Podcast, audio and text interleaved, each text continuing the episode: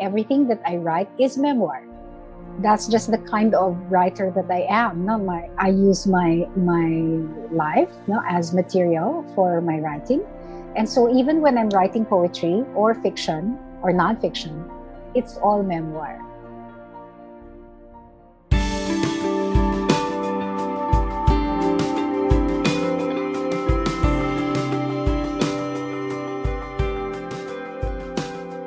Ustinig, the UST CCWLS podcast presents Reading Texts.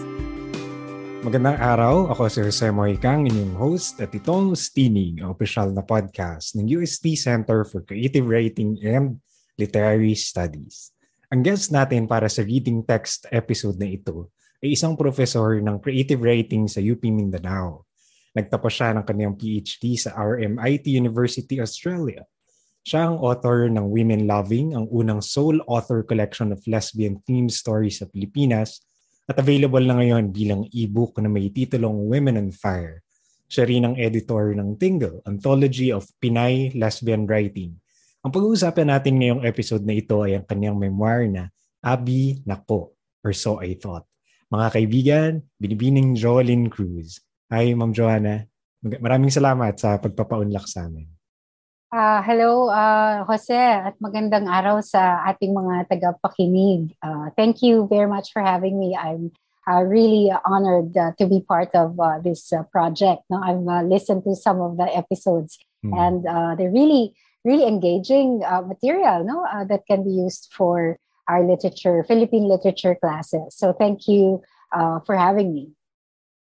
Okay, so dahil March ay is considered as Women's Month, Um, pwede kaya naming marinig yung take mo sa tanong na what is the essence of a woman? Ayan. Yan tanong na yan talagang uh, it will date me, no? Kasi alam ko kung saan galing yung tanong na yan. Kung uh-huh. anong uh, Miss Universe pageant at kung uh, ano yung tanong na nagpanalo uh, kay Shusmita Sen uh, dyan sa uh, Miss Universe na yan. So, ang sagot niya, motherhood. So, hmm. ako, uh, kahit mother ako, hindi, even at that time, hindi ako nag-agree na ang essence ng pagkababae ay ang uh, pagiging ina. Na so uh, dahil feminist ako, uh, even at that time, no, I started uh, studying feminism when I was 18 years old sa college. Nung naging estudyante ako ni Marjorie Evasco sa subject na women in literature. Mm-hmm. So, uh, so alam ko na at that time na hindi lang pagiging ina ang uh, role no ng babae sa buhay Uh, pero ngayon, dahil uh, mas malalim na yung pagkaintindi ko sa feminismo, uh, alam ko rin na walang essence ang uh, ang babae, ang lalaki, no, kung sino man or or alin man, no, uh, hindi yeah. dapat tayo uh, ikinakahon sa mga konsepto ng uh, essence, no. Mm, mm. Uh, at part of, of my advocacy uh, as a woman writer and as a lesbian writer in particular is to is to highlight that aspect of uh, becoming no not so mm. much being kasi yun yung parang what essence suggests is being no parang yes. static siya na hindi nagbabago so para sa akin ang pagkababae ay uh, proseso ng pagpapanday no or mm. it's a process of of construction so we're always we're constantly constructing who we are as women and uh, that's particularly uh, it, significant for me as a lesbian kasi wala tayong salita sa Philippine languages para sa lesbian Mm. So, mm. yung uh, what is the essence of the Philippine lesbian? So, i- ikakawin ko na uh, since naitanong yung essence of a woman. uh, uh, siguro, uh, yung, yung findings ko nga sa dissertation ko is dahil wala tayong word for that, na native talaga na word. Sa, mm. me, sabihin yung tomboy. Pero hiram lang, din naman yung tomboy sa Ingles. Or yung yes. ginagamit natin ngayon na uh, na term yung lesbiana ay halaw mm. din no sa English. So yung pagka yung the way I, I understand it is pagka hyphen lesbiana. So mm. hindi siya uh, it it highlights the process of identity construction. So rather than the beingness of a lesbian or a woman. It's it's really the becoming. Mm. So woman becoming, lesbian becoming. Right. Right. Yun. Yeah. Oh, um, Sorry na lang kay Shusmita Sen, di ba? Pero nanalo Hmm. naman siya. eh. Sana akin yung corona. Kunin ko na yung Yeah. corona. you stole the crown, no? so, yeah. Joanna, kapag binalikan natin yung mga nasulat mong akda, um, obviously versatile kang writer kasi nagsusulat ka ng sa iba't ibang forms. Uh, nandito yung Heartwood, uh, Mhm. isang collection ng mga tula, Women Loving, collection ng mga kwento. Um, and ito namang Abi Nako or So I Thought ay isang memoir. So for this one, bakit napili mong magsulat ng memoir? At yun nga parang it, take, it takes a lot of courage to use this. Ano, diba? Yes. Um, well, uh, siguro yung sinasabi mong versatility ng uh, galing yan dun sa MFA kasi nag-MFA ako sa Lasal. So sa Lasal kasi uh, required kami na mag-take ng subjects na poetry, fiction, uh, drama, tsaka yung actually elective lang yung at that time it was called creative nonfiction. Mm. So we were forced not to, to write into different genres and and so I I tried my uh my I tried my skills no uh, uh, a lot of it is really just technique no diba uh, our application of technique deployment of of strategies of fiction for example ganyan um and nung time na yun, uh, uh, hindi pa allowed yung thesis na non-fiction. So, fiction, poetry, and drama lang siya. Ang tagal ko na na nag-MFA, sorry. 1990, ano ba yan? Natapos ako to year 2000. So, medyo Oh. matagal na. Iba na ngayon yung MFA program. Nag-evolve na rin siya sa, sa Lasal. Mm. Um, so, I, um, to, to complete the requirements of the MFA, I wrote a collection of stories, of lesbian stories. And, uh, at the time I was, uh, I was still, uh, you know, youngish. so I didn't have the courage, like you Ah. said, I didn't have the courage to write my material as a lesbian in the form of nonfiction. Mm. Um, so to be honest, I think everything that I write is memoir. That's Mm, just the mm. kind of writer that I am. No, my I use my my life no, as material for my writing, and so even when I'm writing poetry or fiction or nonfiction, Mm. it's all memoir. No? So uh, fictionalized. No? So yung women loving people always ask me before, no, uh, when I would promote my book, when it was still uh, in print, uh, they would ask me which parts are true, and I would answer, you know, only the hot parts are true. you know, uh, just just to be facetious about it. Uh, but Mm. but it's all mostly true, you know, like uh, which Delisa says, no? we're Yeah. all entitled to write our, you know, a semi autobiographical uh, novel, no. Um, so that's that for me. That's it. no? It's a semi autobiographical fictionalized uh, memoir Mm. Mm. uh, in in several chapters. So hindi nalalayo yung uh, decision ko na magsulat ngayon ng memoir. So for me, it's really just a matter of readiness. Um, I started writing my memoir when I moved to Davao Mm. uh, in uh, 2007. No, I moved to Davao in 2007. Mm. And I felt at the time that I was more ready to Yeah. write nonfiction, you know, to really stand by my truth. And here is what I have done. And this is what I think about what I've done. And here it is in uh, memoir form. Uh, and, you know, it, it really does take uh, a lot of courage because you know, real people are are involved no in the story. So Yeah. buti sana akong ikaw lang mag-isa, 'di ba? Right. and uh, and and uh, when you're writing nonfiction, you, you know, no, that that it will certainly redound no, uh, to to the lives of the people Mm. in your in your narrative. So yeah, no, uh, so I admire young people who actually do have the courage no, to write uh, essays Mm. uh, memoirs at, at such a young age, yung haharapin talaga yung consequences uh, Right. of writing the truth, your own version of the truth. Miss Joanna, curious lang ako kasi uh, I know some writers of creative nonfiction na um, as much as possible they try to ask the people involved na sige parang this is my piece do, do you want to take a look at it and see parang how I presented you in your case uh, ginawa mo ba siya or parang um, feeling mo may nawawala dun sa sa piece mo kapag ginawa mo yung, yung ipakita siya dun sa ibang taong involved? Actually, na, na, rin, na, nung pinakinggan ko yung kay uh, Jenny Ortuoste na episode nyo, di ba kinwento niya na yeah. inaway siya. Even though she wrote a, a short story and, you know, could right. hide behind uh, the genre of fiction, uh, inaway pa rin siya nung, uh, ano, nung character no, doon sa kwento. di ba? Pero sa palagay ko, uh, sira ulo yung mang-aaway na right. diba, tungkol sa kwento. Aaminin mo na ikaw yun, di ba? Pero dahil nga non-fiction, yeah. ito, ito siya talaga to. No? So, pero uh, hindi ko uh, kinausap na yung uh, tao na, yung mga tao na kasali sa narrative.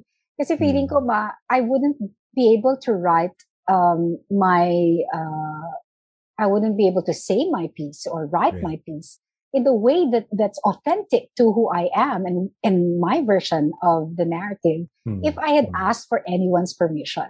Mm. And so mm. that's, that's one thing that I, I really tell my students, my writing students. If you're writing nonfiction, you have to separate no production from reception. Mm. Diba? You cannot be worried about reception and also write your, you know, your nonfiction because right. mara-writer's block ka talaga. Iisipin mo yung tatay mo, iisipin mo yung nanay mo o yung uh, kapatid mo. And uh, so, gusto kong i-stress na sa students ko na kung pwede, wag nila muna isipin na ipapublish nila yung work, di ba? kung habang sinusulat nila. Kasi hindi mo siya maisusulat, lalo na mm, kung buhay mm. pa yung mga uh, subject. So my uh, one of the chapters in Abinako, uh, or so I thought, uh, ang title niya "Do Not Resuscitate." Mm. It's about mm. how I dealt with the death of my brother, the sudden death of my brother, and later on the death of my mother. But I know that if my mother hadn't died, I wouldn't have been able to write that chapter that way because there would have been certain things that that I wouldn't have been able to reveal mm. uh, in case she read it. Okay? Mm. Usually mm. naman di tayo binabasa, di ba? Yung nagbabasa lang ng mga works natin, yung mga panel sa thesis. Di ba?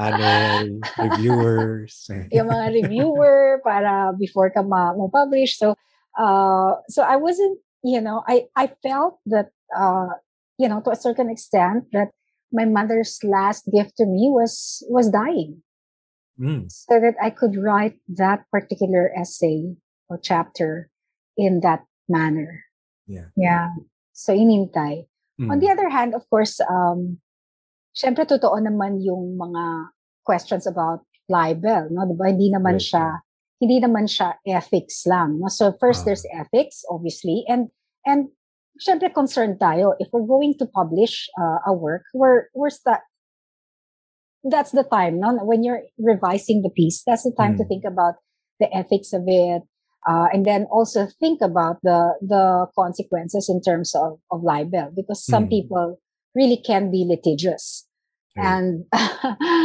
and yeah no? so what i did was i i consulted a lawyer after oh. i had uh, completed writing the memoir and I got legal advice uh, oh. about how to revise it uh-huh. um, uh-huh. so that the chances of being, uh, you know, convicted will uh-huh. be lower. Kasi lagi namang may chance, di ba? I mean, if someone's gonna sue, then someone's gonna sue. If someone right, has money right. to file a suit, napakalaking investment niya, no, to file a libel case. Mm. Uh, but, you know, if it, you know, if you can avoid it naman. Now, there are yeah. ways to avoid it, to write it in a manner that, that will reduce the chances of a conviction. Mm. Um, and one of the things that, that I was told was just don't call it a memoir. right. Just, you know, just call it a novel. But uh-huh. it's not a novel. Right. Um, Right? It's a memoir. So sabi ko, ah, harapin ko. Harapin ko Mm. talaga. So, ah kung, oh, so ito ay panawagan, no? Kung nakikinig po kayo sa podcast na ito, huwag niyo po akong idemanda. Kasi wala po akong pera at may dalawang anak ako na nag-aaral pa. No? So, wa- huwag niyo po akong idemanda. Yun Yeah. lang po. So for our listeners, no, yung mention ni uh, Miss Joanna is yung uh, memoir niya na Abinako or So I Thought. But yeah, for, for the benefit of our listeners, well, including us, um, Miss Joanna, ano bang ibig sabihin ng Abinako? And bakit ito yung napili mong maging title? Yeah, um, yung abinako, uh, it's a Ceb- Cebuano uh, expression. Ang translation niya sa Tagalog Hmm. ay akala ko. Oh. Yan. So, eh, walang, uh, so uh, loosely, but idiomatically translated, it means, or so I thought.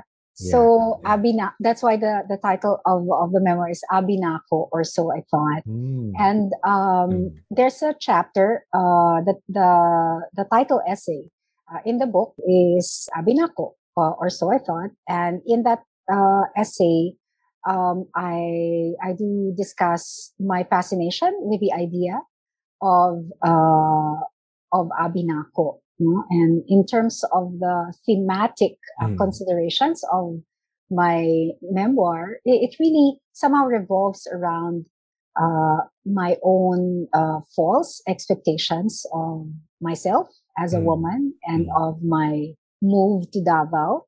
no? So because the overarching narrative of the memoir is my first 10 years uh, in Davao City, uh, my uh, efforts in rebuilding my life uh, after my uh, heterosexual marriage failed. Yeah. So I moved from Baguio City to Davao City. So I, um, yeah, and so I realized when I was uh, towards the end, of course, uh, of writing the memoir, I realized it's really the, the theme eh, uh, of my efforts to rebuild my life was how I had failed Hmm. um, because of those expectations that I had set up for myself. And so I think that those of uh, readers who, who will resonate you know, with uh, that idea of our, you know, yung mga akala, yung mga maling Yeah. akala natin sa sarili nating mga desisyon Hmm. uh, at Hmm. yung mga consequences ng uh, mga decision na yon, they will, I hope that, you know, uh, they will find something resonant no, in uh, the memoir. Hmm.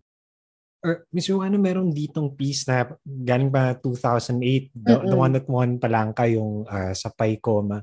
So, give, 2008 and then, uh, so gaano katagal yung development nung, nung book or gaano katagal mo siya sinulat? Yeah, um, 10 years. Oh? So Mm. the, the, um, the narrative, the overarching narrative is the decade that I Mm. lived. I actually lived Oh. it and I wrote it.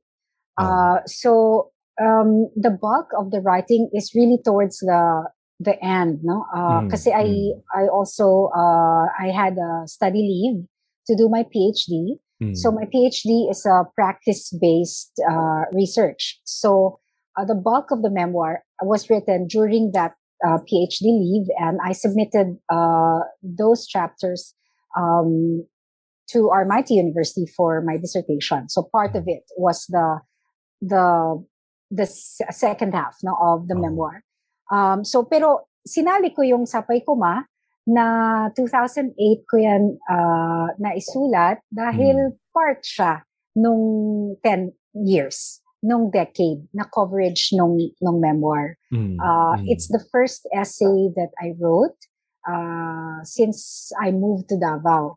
And so it's really Mm. crucial. And this Yeah. was um, also the piece that in which I uh, first, I guess, dared to, to tell my truth in essay form. Hmm. Yeah. I'm so glad to, I mean, that, that it was received well. So Yeah. hindi ko inisip yung reception, pero since it was received well, thank you very much. Yeah. Although, yeah, no, so of course, we're still concerned about how uh, the family of my Mm. ex-husband uh, would, you know, react to it. ito, 10 years, no? parang a decade of uh, lived experience. Yeah. So parang it's a lot. It's a lot. Yeah, Yeah. it is a lot. so uh, when you were writing the book, alin yung pinakamahirap isulat na, na piece? And yun nga, parang paano mo siya napili? Lahat mahirap. Well, Lahat Yeah, mahirap. Kasi sa palagay ko, pag merong madali, mm. pangit siya. If there's any kind of creative writing that's easy uh, to do, it, it Yeah. must be ugly. You know, it must be uh, diarrhea. It's not creative writing. Mm, So, mahirap in the sense na binubuno mo yung material. Kasi, mm, um, for me, the difficulty stems from the coming to terms with uh, what I've done, um, and really coming to terms with things that you you might, you know, regret. I think.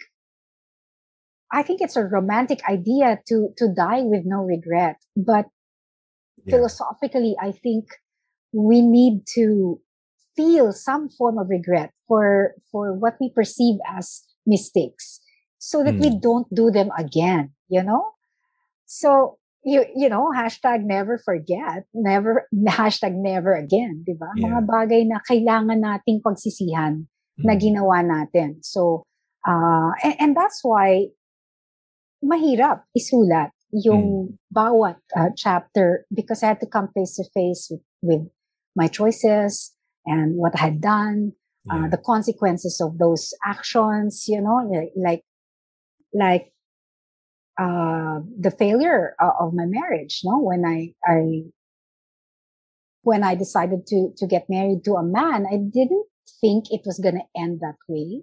In fact, I didn't think it was going to end. You know, I mean, who Mm, gets married mm. thinking, oh, I'm to separate after seven years? Yeah. Di ba? Parang, Parang- hindi na naman parang yata may tama expiration date, no? Oo. So, even though I had written Sapay Kuma Mm, after the mm. marriage had ended, it was still difficult to write because Yeah. I was facing my own, you know, terrors around whether I had wasted my years or whether I had victimized, for instance, my my husband because of uh, what I had done.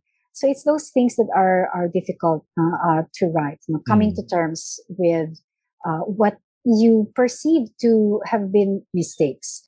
Um, but syempre, when it's written as a creative work, as an essay, we hope that you know there's a the process of writing it somehow uh, frees you uh, from from the the trap, no, or the vortex of, of Mm. regret. And I hope that there's a kind of, of there's a sense of uh, liberation, I guess, uh, from the past Mm, uh, mm. after I finish writing um, an essay. Although that's not what I aim to do uh, at the Mm. beginning of of, uh, of an essay, uh, but I still hope that there's a kind of there's a a door or a, a window that opens at the Mm, end of a mm. piece with which we can um, through which we can breathe, at least breathe.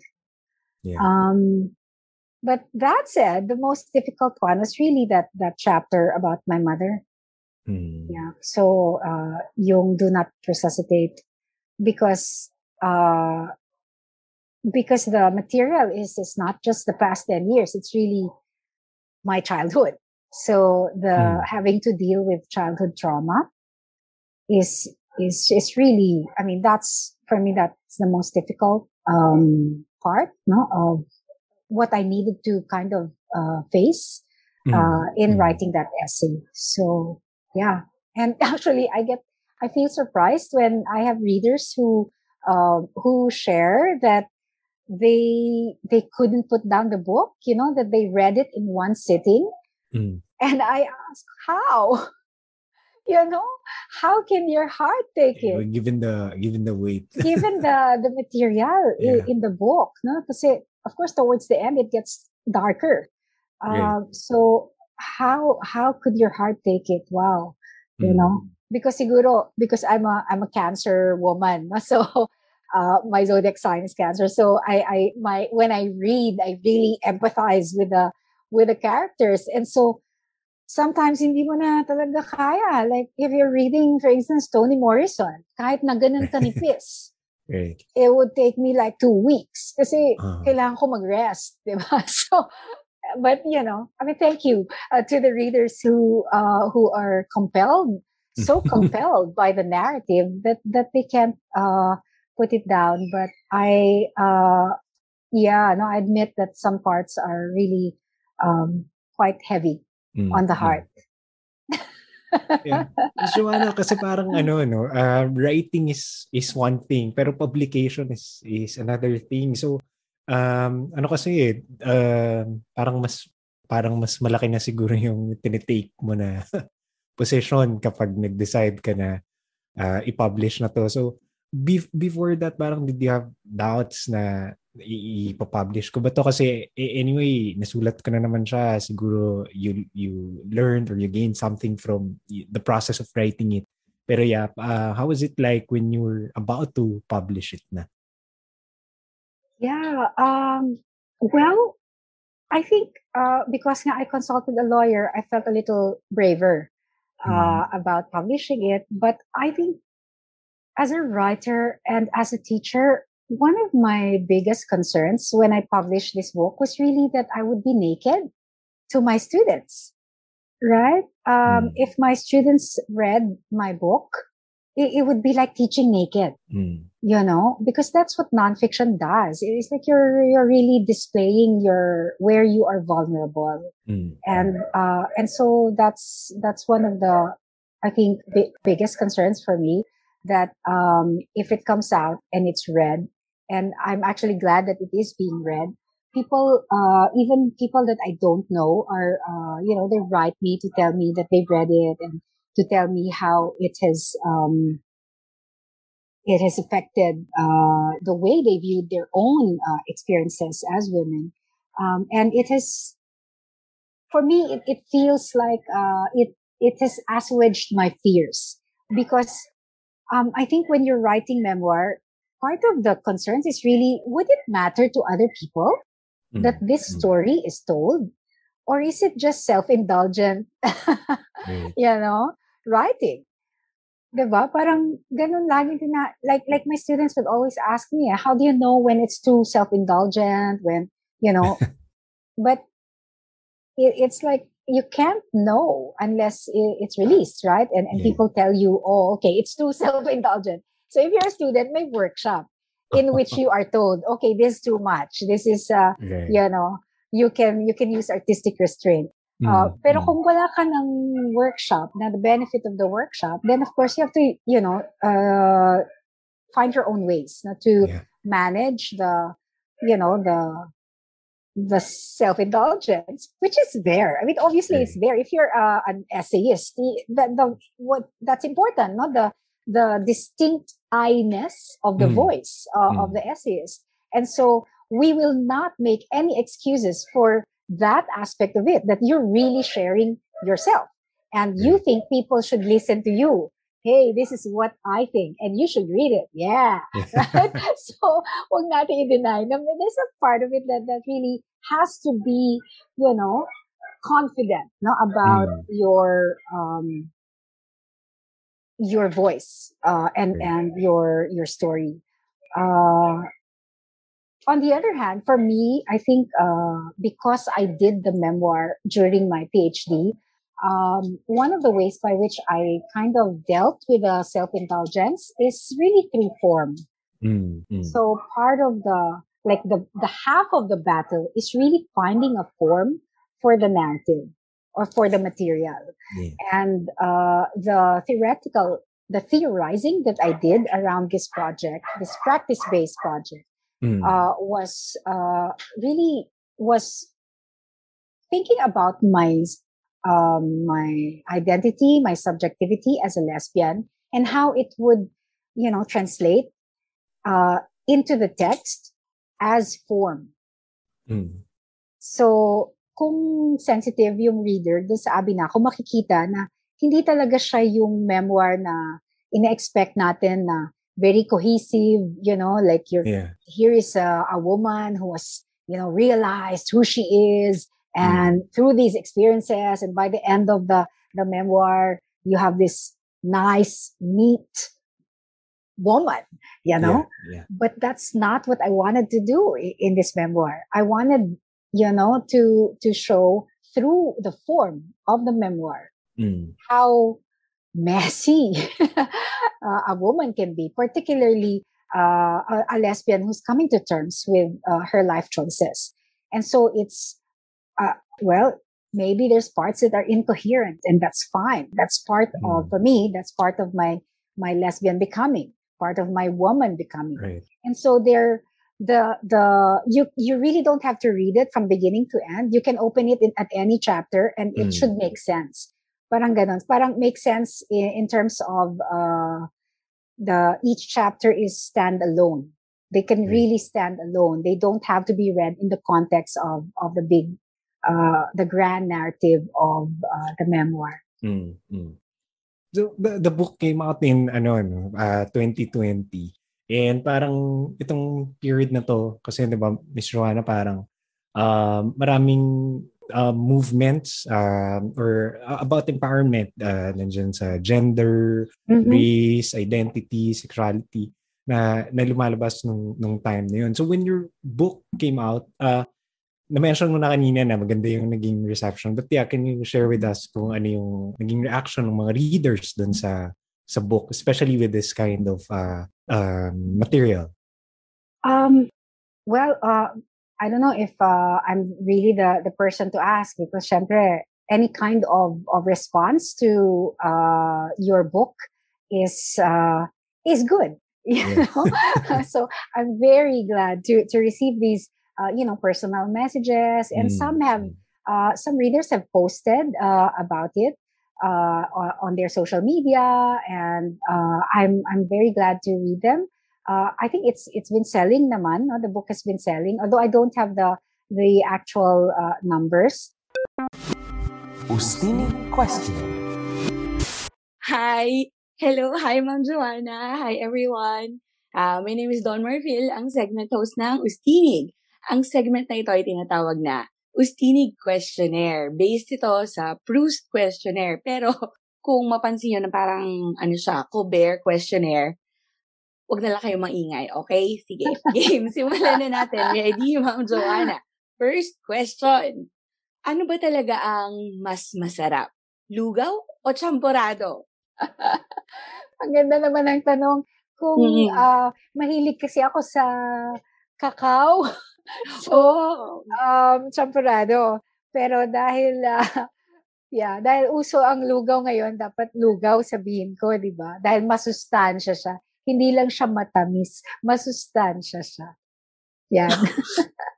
Lalo na kung may itlog. Yan, lagyan natin na itlog para madagdagan yung sustansya. pero wala ano, pero walang yung ah, chicharon sa, sa taas, wala ba? Dapat Walang isabi- chicharon kasi hindi ako makain ng baboy. Tsaka, ano, baka. Kaya, okay na itlog. Okay, sige. Next question. Um, sinong manonolat ang hinahangaan mo? Nako, marami. ah marami. So, ah, siguro number one, nabanggit ko na kanina si Toni Morrison. Talagang, Mm. ah, nung binasa ko siya, it, it really changed my life. Yung na, um, hindi ko gustong maging manunulat na tulad ni Toni Morrison kasi parang walang katulad. Pero, ah, gusto kong magbasa. So, naging literature major ako dahil sa ah, works ni Toni Morrison. Yeah. Pero sa Yeah. lesbian writing, ah, Jeanette Winterson, ang Oh, yes. para sa akin, pinaka. Siya. Yan talaga yung pinaka. Alright, sige. Next question. Thank you. Um, kung meron kang dapat bagay na dapat naitapon mo na, pero hindi mo pa naitatapon sa mga gamit mo, ano yun? Ako sinasadya niya talaga ako, ha? Random May- po to, random. May ah, binisaya word, um, ilabay. Ilabay, which means to to throw away. But it's Mm. the same word, uh, depending on the the stress.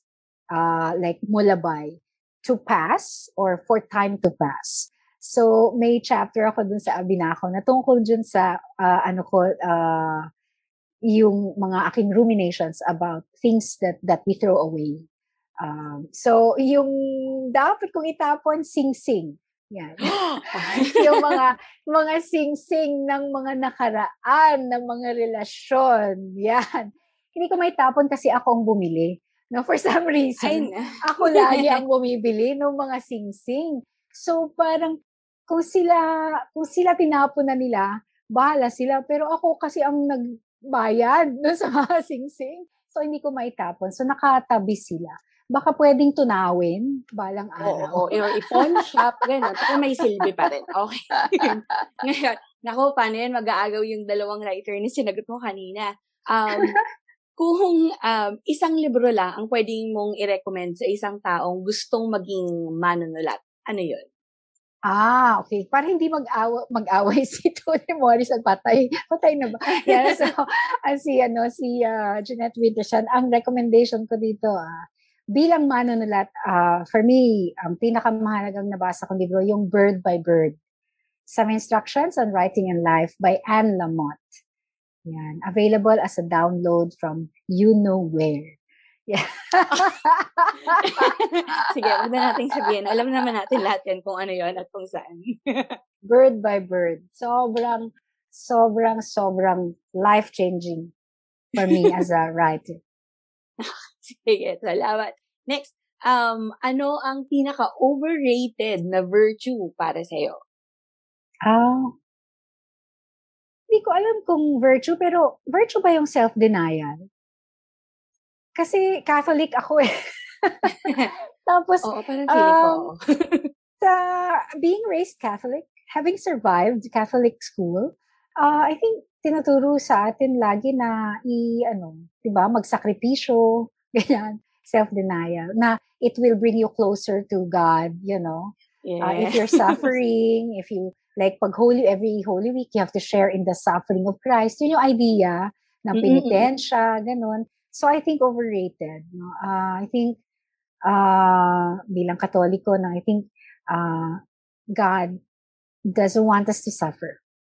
Yeah, God wants us to be happy. Yes. Uh, gusto ko yan. Gusto yan. Last na question na, game.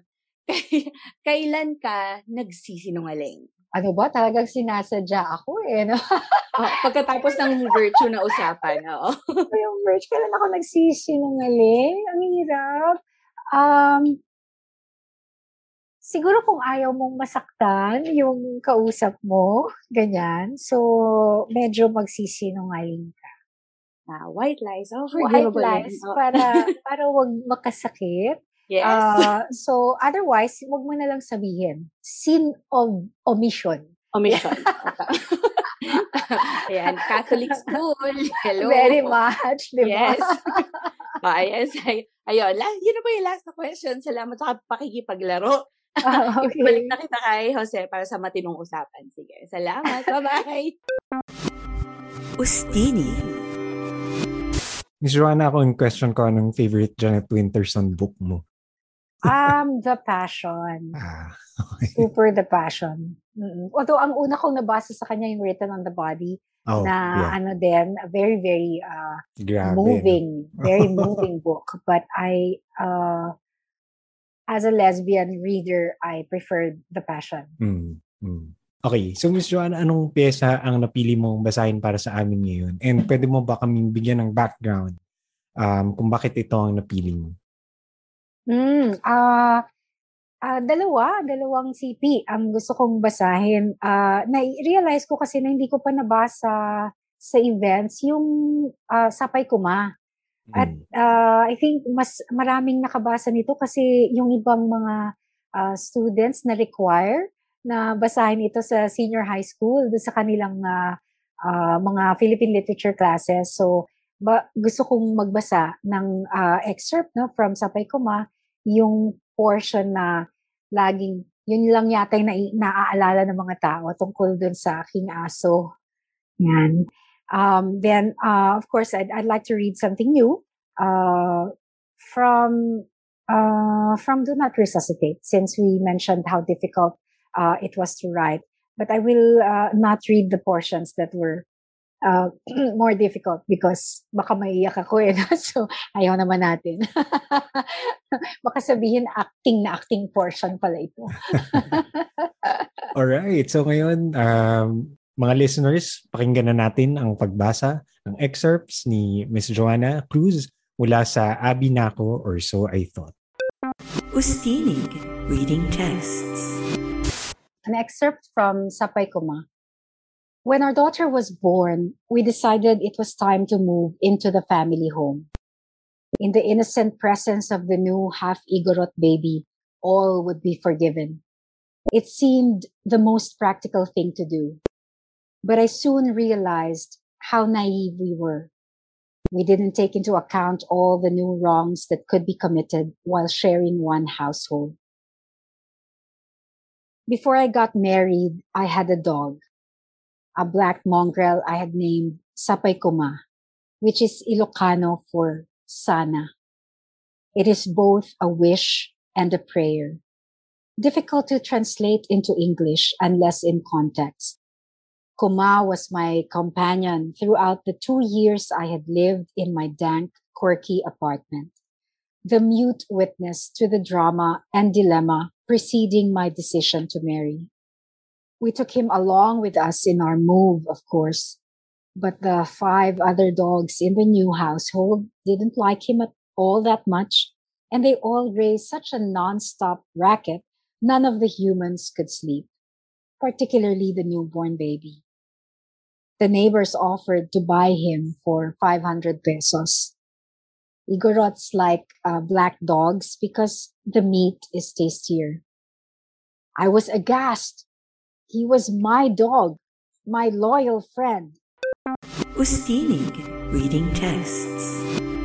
The next uh, excerpt uh, is from uh, the chapter entitled Do Not Resuscitate. The section entitled Administer Drugs, Vasopressors. After X, I dated a few men and women with no intentions of committing even then, I couldn't protect myself from three who ghosted me and taught me about letting die. Urban Dictionary defines ghosting as the act of suddenly ceasing all communication with someone the subject is dating, but no longer wishes to date. It's not a new thing though. Back in my twenties, we just called them assholes those persons who were too cowardly to say goodbye properly, so they simply disappeared. But ghosting is a better word, I admit. For someone to suddenly become a ghost in one's life, he or she has to die. For these ghosts, something did die. Their interest in continuing the relationship, or whatever the hell it was that we had. At some point, I did wish they had died. It would have made more sense. That's what hurt the most, not knowing what happened to cause the disappearance. The wandering, the self-blame, the bitter regret of not having known this would happen. I believed in them, especially the one who said he had enough grace to promise me he would never leave me. I believed him because he has not one, but two TED Talks. In the end, I couldn't hate him. Our love would never have prospered anyway, long distance. Still, it wasn't so much the loss of him that stung, but the ghosting. Surely I didn't deserve it. During the martial law of President Ferdinand Marcos, activists were taken for interrogation. Many were tortured brutally into confession. Others were killed. Many more disappeared. They were called desaparecidos after the Latin American experience. I imagine that must have been worse than having a loved one die. The disappeared were never found, so their families needed to grieve them without the certainty of the bodies. When does one stop hoping? When does one let die? When I lived in Baguio and had an Ilocano girlfriend, I learned to call out to myself when leaving a new place, especially in the mountains. Oh my God, Joanna! Agawi din! Awan mabatbati! It was silly. Come on, it's time to go home. No one must be left behind. I hardly ever did it. But when I had children, it became quite necessary. I didn't want to leave their souls behind. I didn't want to lose any part of them, especially to something that cannot be explained. In the pre-colonial Ilocano belief system, every person has four souls. Karurua, the Christian soul, Aniwaas, the astral body, Karkarma, vigor and reason, and Ar-Arya or Al-Alya, the liberated soul of the dead. It is the Karkarma that can be left behind or stolen by supernatural elements. So it needs to be summoned or you can go crazy. For my children, I was willing to believe in any magic. So even though it makes me look silly, especially because the people of Davao do not have a similar practice, I call out to their karkarma and mine every time we leave a strange place. Umay kayon, Joanna, Sachi, Raz, Agawi din. Much later, I added my partner Mags to the roll call. I'm not leaving her behind either. Awan mabatbati.